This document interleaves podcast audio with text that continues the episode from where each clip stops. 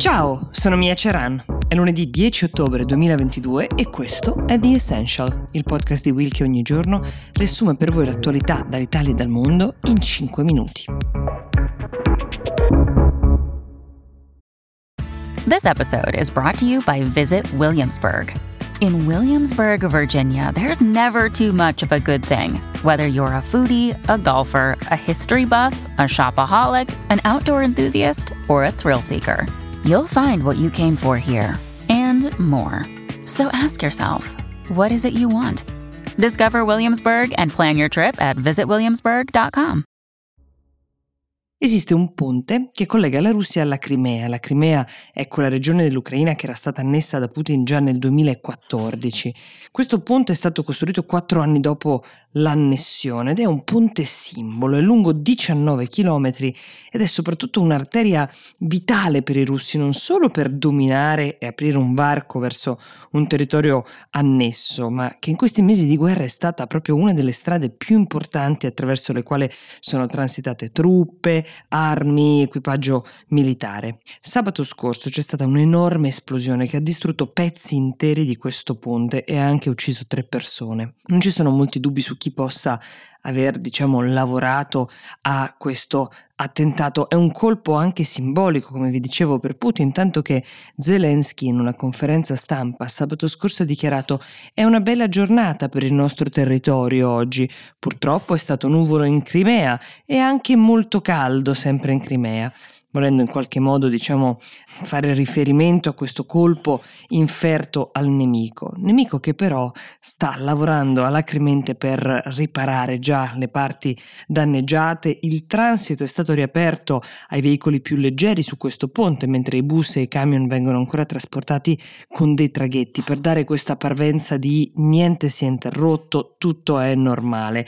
Infatti anche le dichiarazioni ufficiali dei russi dicono la situazione è gestibile, hanno stentato sicurezza e padronanza della situazione. Abbiamo ancora approvvigionamenti di benzina per un mese e per due mesi di cibo, una situazione sgradevole ma gestibile, hanno ribadito.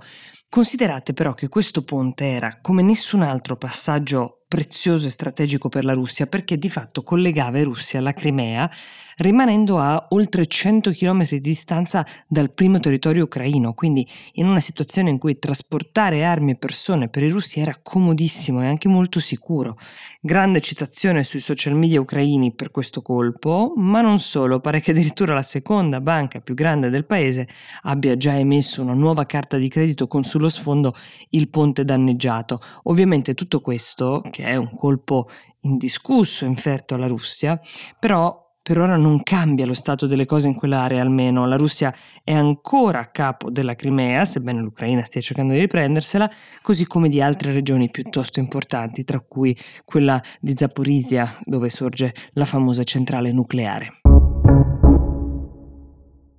Di arresti a Hong Kong ne abbiamo raccontati molti in questo podcast, mai però, prima d'ora, era accaduto di raccontare che ad essere arrestati fossero cinque teenager accusati di aver tramato per destabilizzare e rovesciare il governo di Beijing. Lo strumento usato dalle autorità di Hong Kong è di nuovo quello della National Security Law, forse la ricorderete, è la legge nata in tempi di pandemia che tanto è tornata utile per sedare raduni non autorizzati, per indagare su persone ritenute scomode. Questa però è la prima volta che vi dicevo che viene usata a processo per accusare uh, dei minori e alcuni appena maggiorenni. L'uso di questa legge è stato sicuramente efficace per sedare le proteste finora perché l'opposizione a Hong Kong è stata letteralmente decimata negli ultimi due anni. Molti sono finiti in prigione. Pensate che gli arresti dal 2020 sono stati 110 Torniamo un attimo ai ragazzi. L'accusa è quella appunto di aver propagato il messaggio di una rivoluzione sanguinosa contro il governo cinese usando social media e gazebi per strada. Il giudice Kwok Wai Kin ha dichiarato se anche riuscissero nell'intento di accendere in questo spirito in una sola persona l'intera popolazione sarebbe in pericolo. I ragazzi hanno tra i 16 e i 19 anni, sono parte di un'associazione indipendentista chiamata Returning Valiant, non sono stati assegnati per ora ad un carcere vero e proprio data la giovane età, ma ad una struttura detentiva per ragazzi, anche rinominata Training Camp, che lo fa sembrare più una vacanza studio che altro. La pena massima sarà di tre anni, attualmente però sono ancora in stato di fermo e quanto ci resteranno è a discrezione delle autorità.